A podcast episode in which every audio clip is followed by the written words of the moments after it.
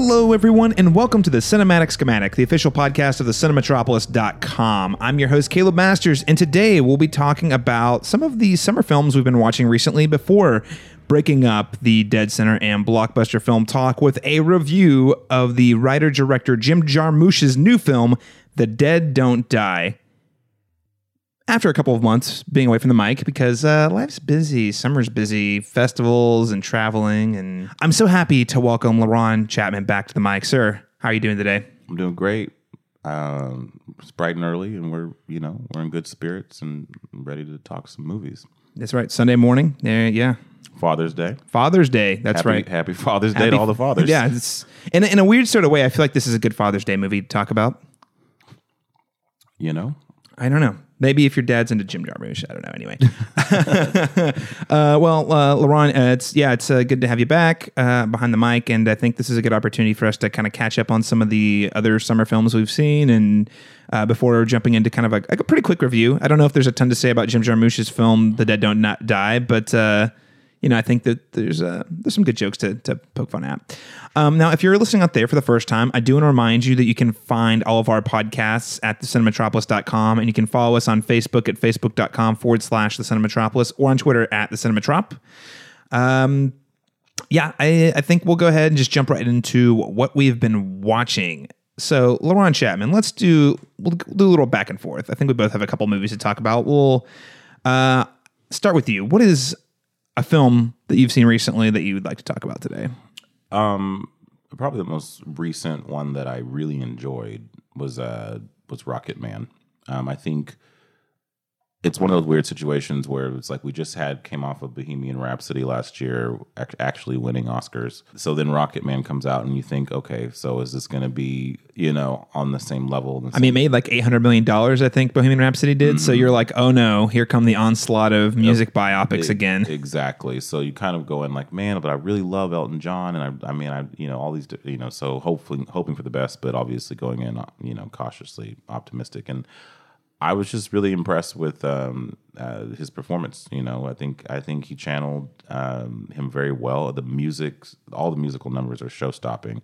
You know, and it's an unorthodox biopic. You know, in the sense that it's like um, it's actually a musical, you know, but we're dealing with some dark subject matter. So it kind of has that framework of going like, you know, progressing with the story, but then having a moment for this musical number that's done in a, a more edgier way, of course, because it is, I mean, it is Elton John's life. So It's rated R too. Yeah. For listeners out there, I, I did like his interview where they asked him about it, and he's like, "I didn't live a PG thirteen lifestyle, man." yeah. also enjoyed Ma. Um, it's one of those things where I wished um, it was a little more campy um, than what it is. So yeah, so Ma, this is the movie, the kind of horror movie starring Octavia Spencer, Mm-hmm. where she gets really tight with these teenagers, right? Right. So she's um she's basically it's one of those stories where a girl who's been um a, in school, you know, is kind of trying to relive, you know, um or repurpose the horrors of her adolescence and and try and re reinstate it into her new life. Um and it obviously goes way too far and out of hand, but um she wasn't a very popular girl at school. So um and so this is a it's it's it could have been you know more of a it's good to see Octavia Spencer's Oscar winner kind of just letting loose and having becoming unhinged and you know having fun with a role that's not so stoic and you know but I honestly just wish they'd gone a little bit further with it because they play it kind of safe. It's directed by Tate Taylor, who did The Help, and so there's this So, so this is uh, fits the mo. so it fits the emo, obviously, and it's weird because it's like it's like he just wanted to make a horror movie. That's what it kind of felt like, like in, inter, intermittently between his uh, biopics. Um, he did a what was it? Uh, get on, get on up with uh, Chadwick. Um, as- Chadwick Boseman, as, Boseman, a, yeah. as a James Brown. So uh, this just felt like um, like he was just having a good time, you know, and just wanted to make a B a B movie horror movie. But the problem is, there's this awkward sentimentality, like that's kind of there, they kind of laid on way too thick. Like they're playing it way too straight laced before it becomes unhinged at the end. But by the time we get to the end, it was a, it was a fun ride at least. And Octavia Spencer's performance was a lot of fun. Well, that's that's good to hear because I remember seeing the the trailers for Ma, and um, I wasn't sure what to make of it. It looks very tonally all over the place in the trailer. So, Sure. uh, but you think overall it's cohesive enough and it works well enough? Yeah, it's fun. It's a fun B movie. All right. All right, all right. So fun B movie. Uh, that's Ma. Uh, I think that's gonna be that's still both Ma and um, Rocket Man are still playing in theaters currently, so you can catch those there. Uh, two I want to talk about first and foremost. Uh, listeners will know, longtime listeners know, I am a uh, big X Men fan.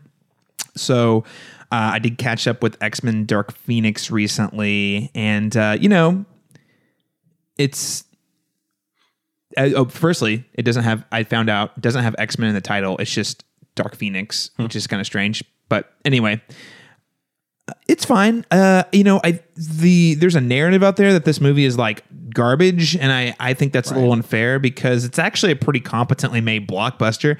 It kind of lacks uh, ethos. Uh, this is a, and of course, this is uh, directed.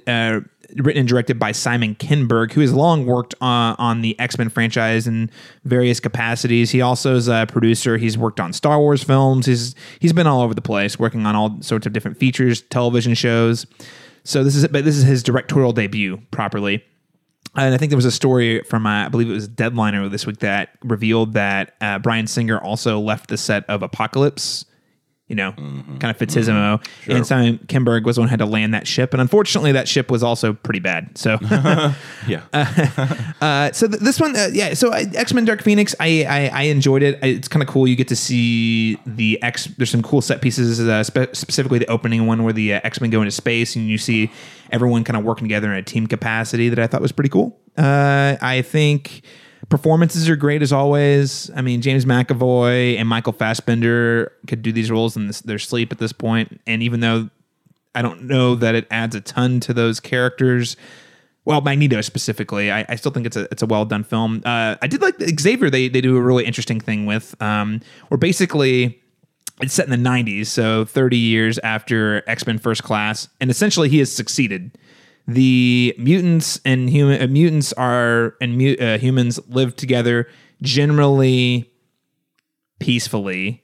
The X Men are seen as superheroes. They even make nods at it.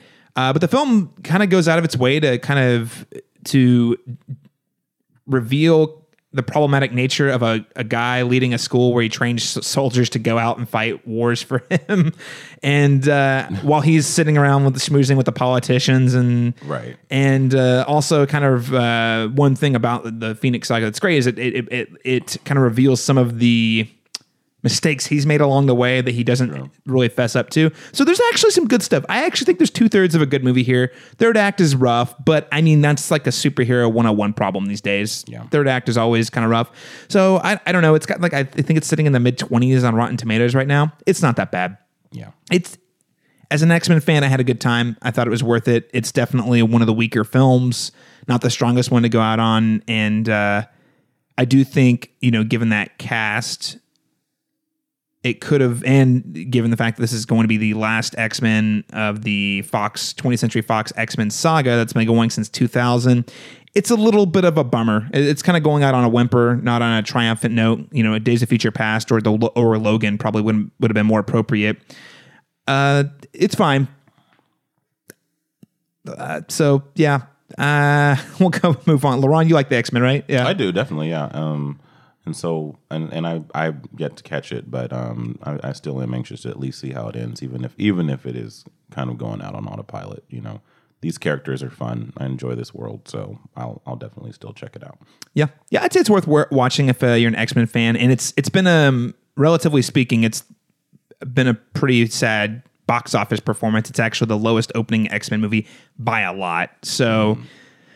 It's a it's a shame. Uh, I guess we'll have to wait five more years until Marvel decides to reboot the characters in their own universe. So um, I guess stay tuned. Uh, the other movie I want to mention is Brightburn. Now, Brightburn is a film that uh, is dir- uh, not directed by anybody I knew, but it was produced by produced by James Gunn. Write that up, actually. Uh, produced by James Gunn, uh, written by his brother Brian Gunn and Mark Gunn, and then directed by uh, a gentleman named David Yarkevs- Yarveski. Yarovesky. Directed by David Yarovesky. And essentially, it's a super it's Superman, the origin story, except for instead of, you know, truth, justice, in the American way or whatnot, it is a he decides to be a serial killer. Like he's a weird, creepy teenager kid who has these powers, but decides to just murder people instead. And he's like 13 in the movie. Yeah. You know, um, it's gotten kind of mixed reviews, and I think I'm right there in the middle of that. It's I like it's it's having a lot of fun playing with genre tropes, which I, I found quite enjoyable. But usually, I, I, guess I've come to expect maybe it's because of Scream or any number of other or, or Cabin in the Woods or any other number of uh, or even Kick Ass. Like any, any anytime you're playing with the tropes of a genre, I expect that there's a point to it.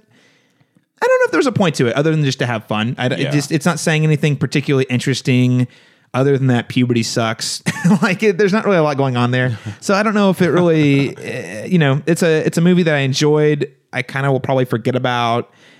And I guess my, my whole thing is if you're going to start playing with genre tropes, maybe have a reason to do that.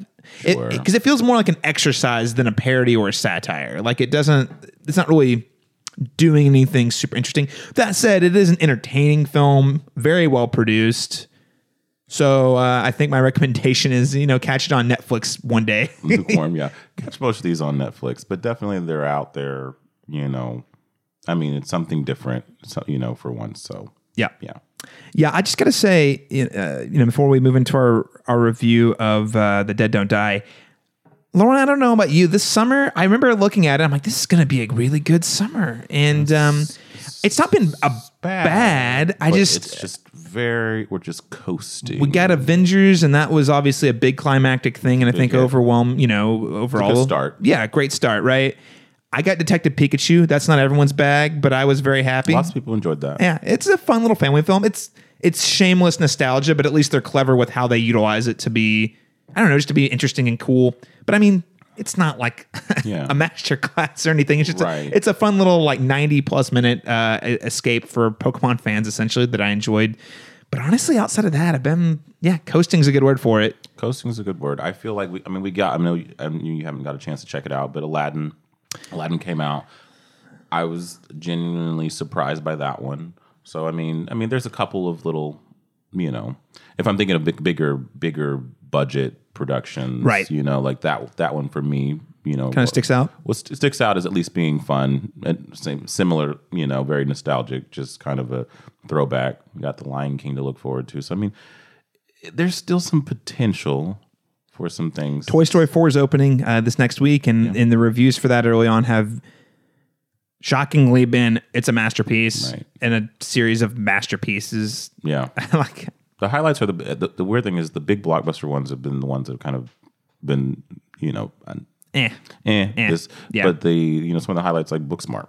Oh yeah, no, Booksmart. Yes, Booksmart's exceptional. Um, Midsommar we've got coming out. I think Yeah. that's going to be really good. Jordan Peele was talking about that the other day about how it's like an iconic masterpiece. I was like, Jordan Peele, don't say those Don't words. say Say those words. You're, you're hyping it up, man. right, exactly. uh, yeah, no, Let's I, hope for a hereditary. You know, let's hope for one. I just yeah. If I can get another movie on par with Hereditary, I'm good. That's all. If it's better, amazing. But I'm that's already a high bar in my mind. Yeah, yeah, yeah. No, I think uh, yeah, Booksmart's probably a good one, a good example. And that ah, man, that film.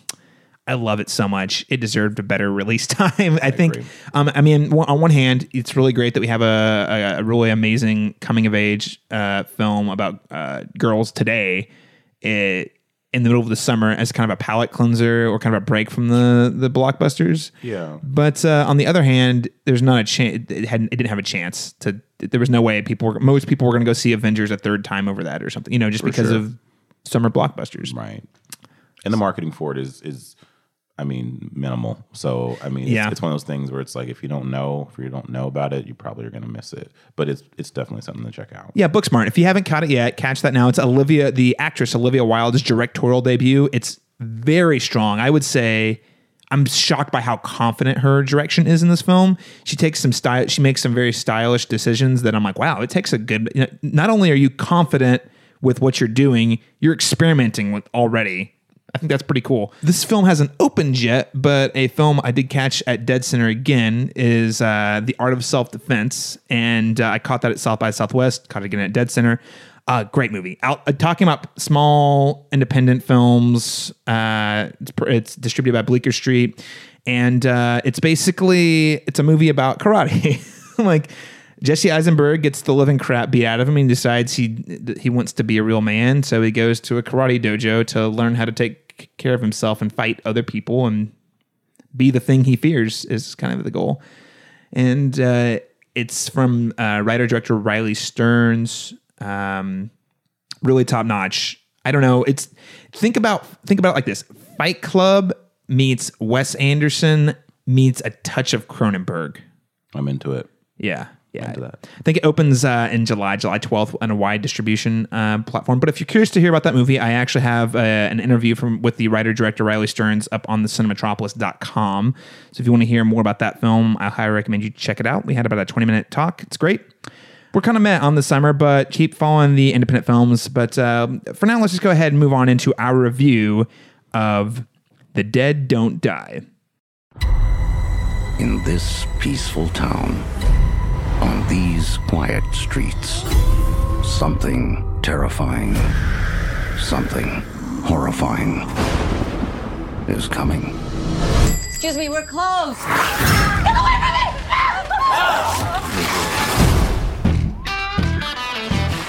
What the hell was it? A wild animal? This is really awful.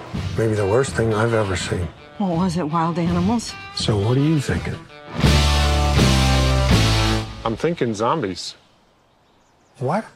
You know, the undead. Ghouls.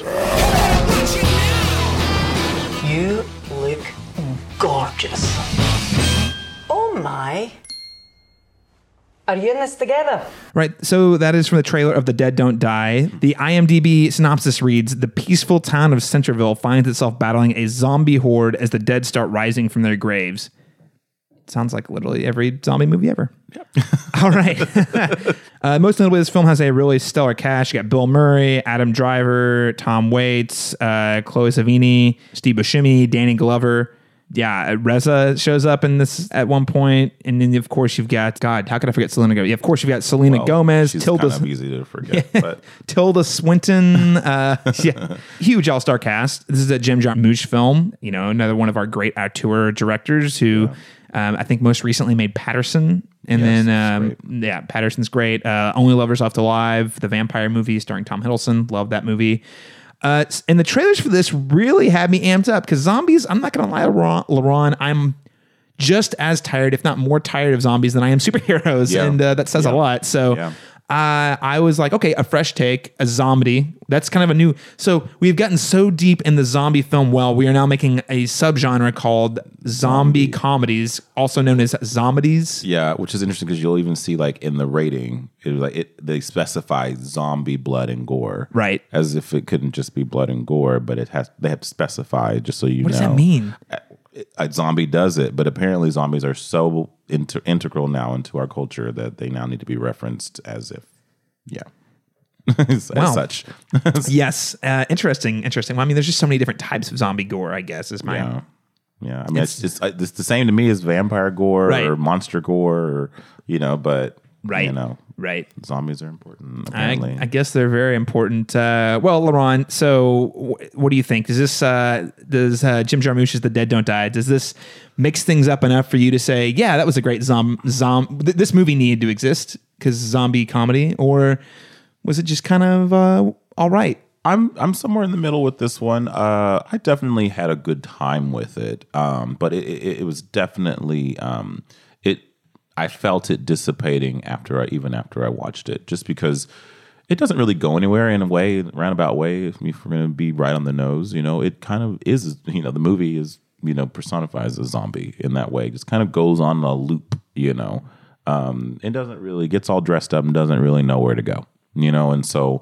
Um, they have no definitive purpose. You know, zombies normally don't. You know, they just kind of uh, mosey around, and that's kind of what it does with the script as well. It just feels like you got this really, really attractive, talented, you know, A list cast. Um, all of them are having fun. with their performances, and that's really because what works and fits and starts. You know, just kind of watching them play off of each other, and it's kind of an excuse for all of them to get together and just do something. You know, um, something fun. And I think I think it's it's you know enjoyable but forgettable, if you will.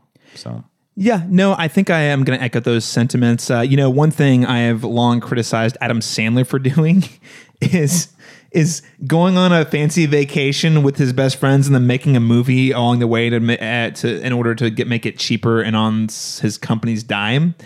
And maybe to a much less grandiose extent, I feel like Jim Jarmusch is kind of doing the same thing here. He's like, "Hey, friends, let's get together and make a movie about uh, zombies in mid America, uh, in the Midwest." Sure. right? Yeah. and uh, yeah, I, I, the actors are really the standout part. I, I love all the performances. Uh, Adam Driver, God, he is so fun. I think he's for me. Him and Tilda Swinton own this they movie. they steal it. I wish it was their movie.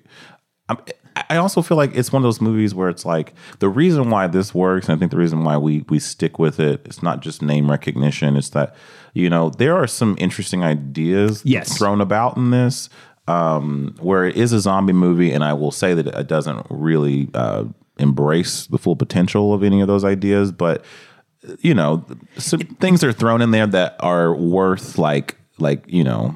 Um, that we wanted them to explore, and yeah. so yeah, no, there are ideas there. It's interesting you say they they don't fully embrace them yet. They tell you what the thing, the movie is very clear about what the themes and ideas you're supposed to take away from the movie are.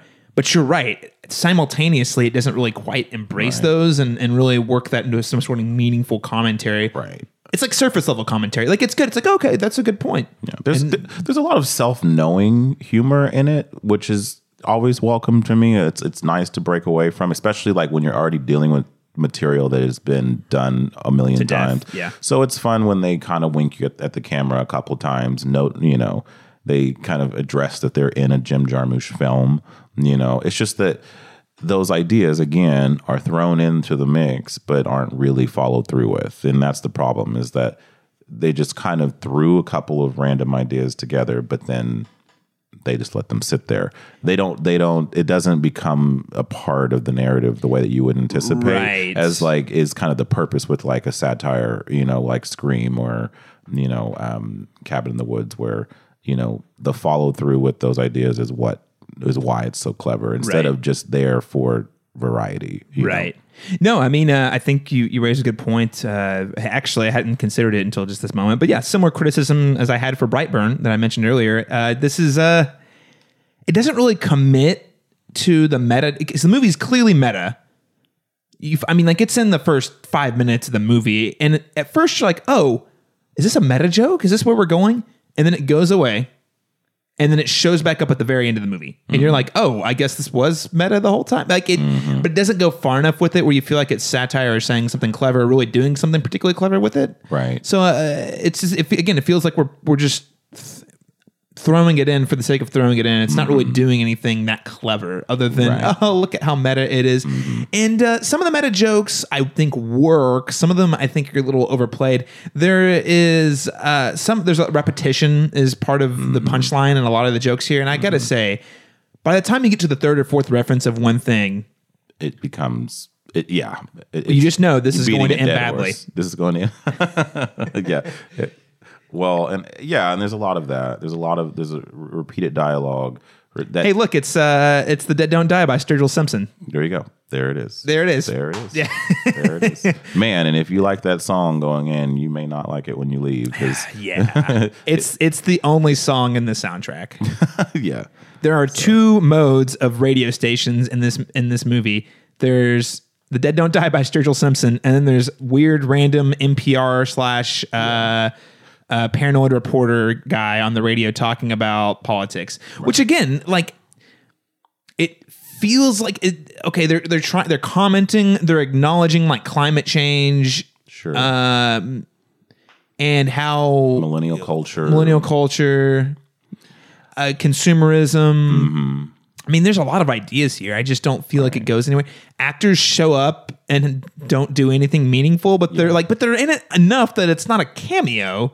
Right. Like you're like, okay, this is this player's entering to do uh, obviously fulfill some sort of role in the story. Right. We don't really get to know them well enough to know if it's like you know they just they're just there. Right. I don't know, and I don't know why they're there. They're just there. They're just there, like characters like Selena Gomez, for example. Not that she needed to. her, are her and Jim Jarmusch really tight? Because I have no idea why, why she's, in this, movie. It- it- there's no explanation. Like we have a whole. In, I mean, there's so many introductions. Like for the first 40 minutes, it's like introducing like this this mixed you know cast of characters, and then when we finally okay now we've met all of them, then they literally their arcs. You know, there's no there's no There's no arcs. They don't. There's no arcs. They don't actually There's no stakes, the. There's no. They don't. Well, they don't have personal character arcs. They don't enhance the plot or the commentary or any. They're just. She's just there, right? She's just a drifter, just driving through. You know, so it's it's it's interesting because. I, I okay. The one thing I like about that though, I do like that we get kind of this weird Twin Peaks sort of setup. Like, Sure. hey, look, here's this really strange kind of Joe Schmo town in the Midwest that has a bunch of really quirky people in it. And you want to you want to know more about them. I mean, you don't really learn that much more about them, but they're fun to be around, right? Like, I think that's the thing I like the most about the film is how quirky everyone is and how hard all the actors are playing into that. I think it makes for uh, some good comedy. But at the end of it, you're like, what was the point of it all? It's not really clear. Yeah. And because of that, I just walk away feeling like, eh, and I've already mostly forgotten about the movie. Right. And I think what you mentioned too about like and like I said, this could literally just be for fun, you know, as Mickey Reese said at his uh, uh, panel uh, or his Q and A. Sometimes just make a movie for fun, and this may be this might just be you know something he did middle tier of his career to just kind of you know. Um, and then Get with, to hang out with Bill Murray. Right. It's like, you know, and, and I mean, it, we can't blame them, like I said. And for the most part, like I said, there's laughs to be had, there's jokes to be had, there's fun here. But I think um, it's weird coming because I don't know, if, and I'll ask you, like, I mean, it, tonally, does it feel different from other some of his other films? Because I feel like, like, Only Lovers Left Alive obviously is an art house film. Right. But, but you know what I'm saying? Like, there's a, there's a commanding vision. Oh, he, he- his voice is very distinct. Yeah. Um, so here it, it just kind of feels like an odd. I don't know. Like some of the humor is dopier than even expected. you know, Yeah. like, then because I mean I don't know. Like if you had told me the hipster jokes, for example, I was like, where did that come from? right, right, right. It's just I don't know. Like I guess what I'm saying is that his his writing and his insights and his ideas are normally much sharper than this. Yeah. And and that's like like I said again, this is this is supposed to be a B zombie movie. So I'm not like I'm not going in like thinking it's gonna blow me away. But um but even for him, it feels a little bit maybe maybe there was uh, uh this was the first draft of the script or the second draft. You know? Right, right. And he's like, let's just bang it out and do it, you know. So, and I mean, that, that could very well be exactly what happened. Um, he got all these people together. He's like, let's make a movie, let's have fun. And what happens, you know, what ensues is something, it's a mixed bag. It's a mixed bag. Yeah. Mixed bag. Yeah, and, and, you know, I think um, after reviewing movies for so many years, you come to realize the hardest movies to review are the ones you feel kind of middle of the road about, like this one. Like the really bad movies, you can be angry about, or at least be frustrated enough to have things to talk about why it's a disaster. And the great movies, of course, you want to talk about those. It's movies like this that I'm like, okay, it was just, it was an experience. I watched it, I had fun. I feel like it could have been a lot better. The commentary, they should have committed more to the commentary or to the meta tone. There were so many things they. I think it just needed to go an entirely step, an entire step mm-hmm. further in a a direction. I don't even know care what direction That's it what it in. is. It's directionless. It just Yeah. kind of goes in, it goes in circles. It's like a loop, like the, like the jokes. Everything just kind of keeps is very s- circular. And at some point, and, and at some point, it ends, and you're like, okay, well, Oh my god! Like for example, I forgot. I just I just remembered there was an entire subplot with kids. There's like three kids that you see in this like Yeah. juvie, and it literally, I mean, literally, and I use that in the proper way. It goes nowhere. Like Nowhere. it, like they just it just ends in the Yeah. movie, and you're like, wait, what was that? Why was that? We spent way too much time with them for it to end that way. Yeah. and so there, yeah, and it makes me wonder too. Like, I mean, like you said, this might be maybe like the first or second draft of this script, and it could have been easily that. Like he set up these things and then just you know went with the script they had versus you know going through and following through with some of these arcs. It's like he just stopped writing it. like you know what I mean? Because it. you're like, okay, they're gonna go do something, And they're like, all right, wait, I I know what we're gonna do next, and then they go, and then they're just because we spend gone. a concentrated amount of time Yeah. cutting back to their reactions. They're like the of they're like the everything. they're I'd say what the C plot probably. I mean Yeah, they're, they're one of the for sure. uh, they're not A plot or B plot, but they're C plot. They're there. They're there. They're definitely there. We keep cutting to them over the course of an hour. You know, just like seeing their their responses to the imminent threat coming and everything. So it just feels like by the time they are released and then they escape the place and then they, they where do they go? No one goes anywhere. So it's interesting. I know that's kind of a spoiler, but just trust Oh. us. It doesn't really. It's not gonna it- spoil the movie yeah, for you. Yeah, don't don't worry. Um, I don't really know if we need to get into spoilers, Laron, unless you want to talk about um, specific jokes or subplots. Um, because I don't know. I just feel like it's it's it's weird for me because I'm thinking of movies like uh, Broken Flowers, uh, Coffee and Cigarettes. Oh, yeah. uh, like you know we mentioned Only Lovers Left Alive. Obviously, that his most you know Stranger Than Paradise is like his you know his Raging Bull. You know like Oh, yeah. all these films like in the canon of it of his career. You know what I mean? Like um, had something unique, impactful, different, forwarding the cinema language. That's why I really just feel like this was something that was kind of just steamrolled out. Yeah, just- just for fun. Because he is the brilliant, you know, uh, you know, filmmaker that he is. It still wound up being watchable and Yeah. you know, serviceable, if Yeah. not great. Yeah, it's it, no, it's it's entirely watchable. Which uh, yeah, let- let's go ahead and go into the recommendations on that note. So uh, you know, for listeners, uh, if you're tuning in for the first time, uh, we do not do number ratings, but we do kind of like a recommendations a da- recommendation system. So uh, top tier, highest recommendation is you're going to buy it on Blu-ray, see it VIP, do the whole shebang. So see it in theaters and purchase it when it comes out. Uh, the next one's full price. That's where you go at a prime time uh, showing, maybe even a VIP showing where you pay the extra dollars to get the nice seats. Um, you have matinee, which is self-explanatory.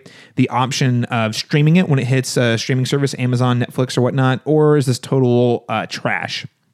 So, Laron Chapman, how would you recommend this film for listeners? I would say this is a fun matinee film. Um, uh, you know, if you catch it at home, even it's going to be, you know, I feel like it'll play very fine there, you know. But like if it's something you have nothing else to do, and you know you're in the mood for some zombie gore and you know some um, uh, some meta jokes, then I think that you know that you'll have a good time with this. You know, matinee, not full price, but you know, um, it's a good movie to take your dad to. So Great Father's Day. I know listeners are listening to this after Father's Day, but you know what? If There's you a lot just- of dad jokes. If you there's there's so many dad jokes. I mean, my dad's not into zombie movies, but if my dad was into zombie movies in any capacity, I feel like I could take him to this, Yeah. and he would get some good laughs. mom will hate it, so don't take mom. Oh no, no, don't take mom. Definitely not mom. Uh, I will say, oh boy, this is barely a matinee.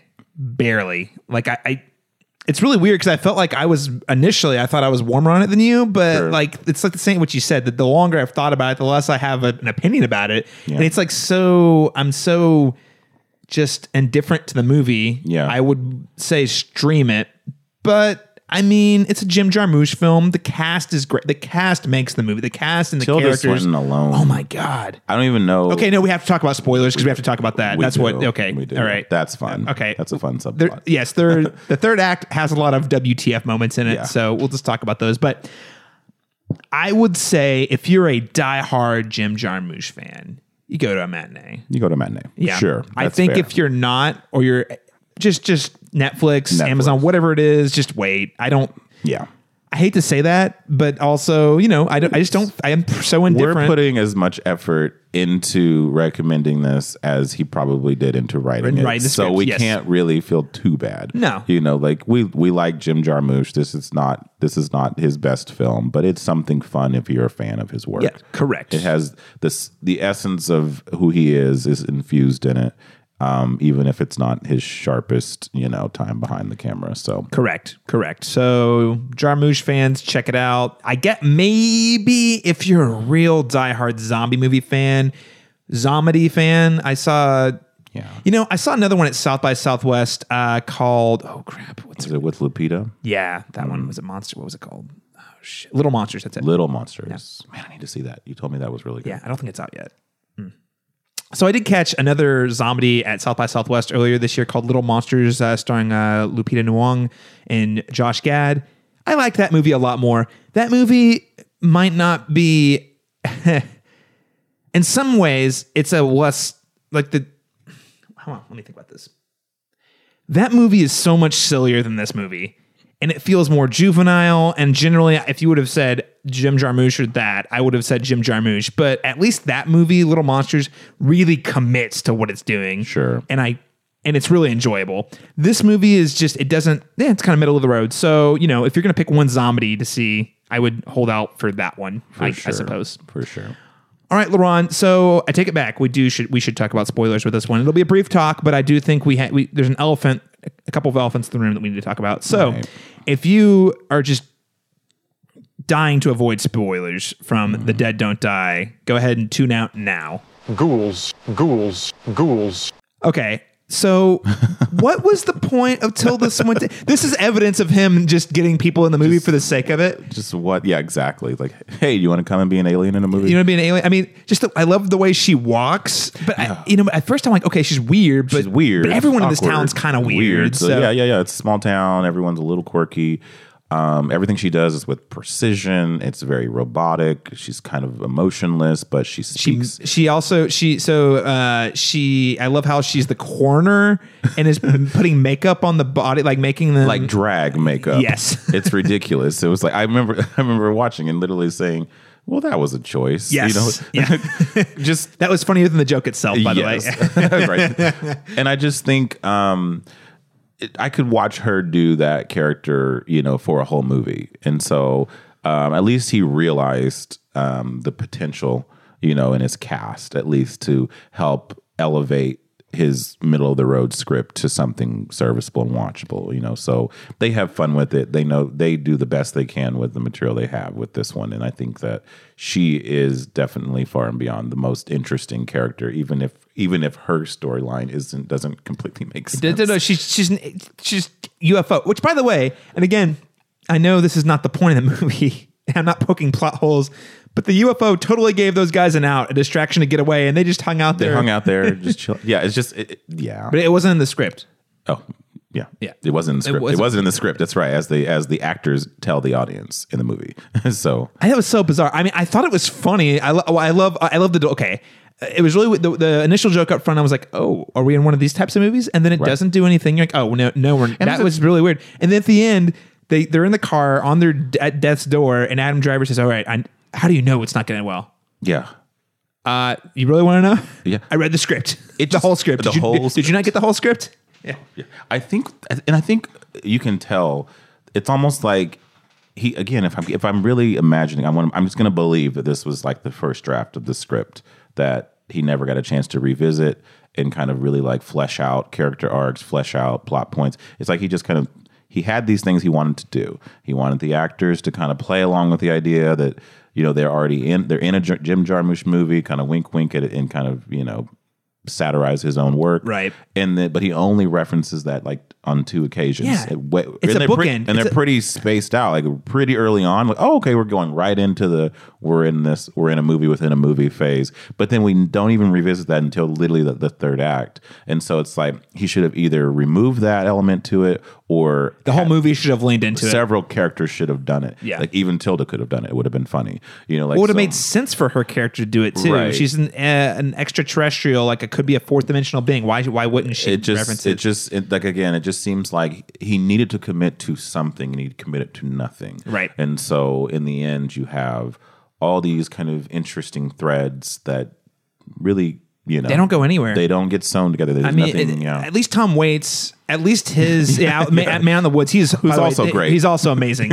All that's what I'm saying. All the actors are great. At least his, we get a couple of different punchlines out of it. Sure. It's like, oh, he's the guy who you think's. It's funny. He's the guy you're like, okay, he's gonna come in and save the day at some point. He's gonna Yeah. have a his conscience is gonna turn. No, he's the guy who eats chicken while he's watching people get eaten alive. Exactly. That's it. it. It was great. It was great. At least that's a punchline. man right? in the woods Yeah. not justin timberlake but you know Uh, so I thought that I mean, like he was great. It was mostly like the kids. It's like why were I don't know why they were in this movie at all.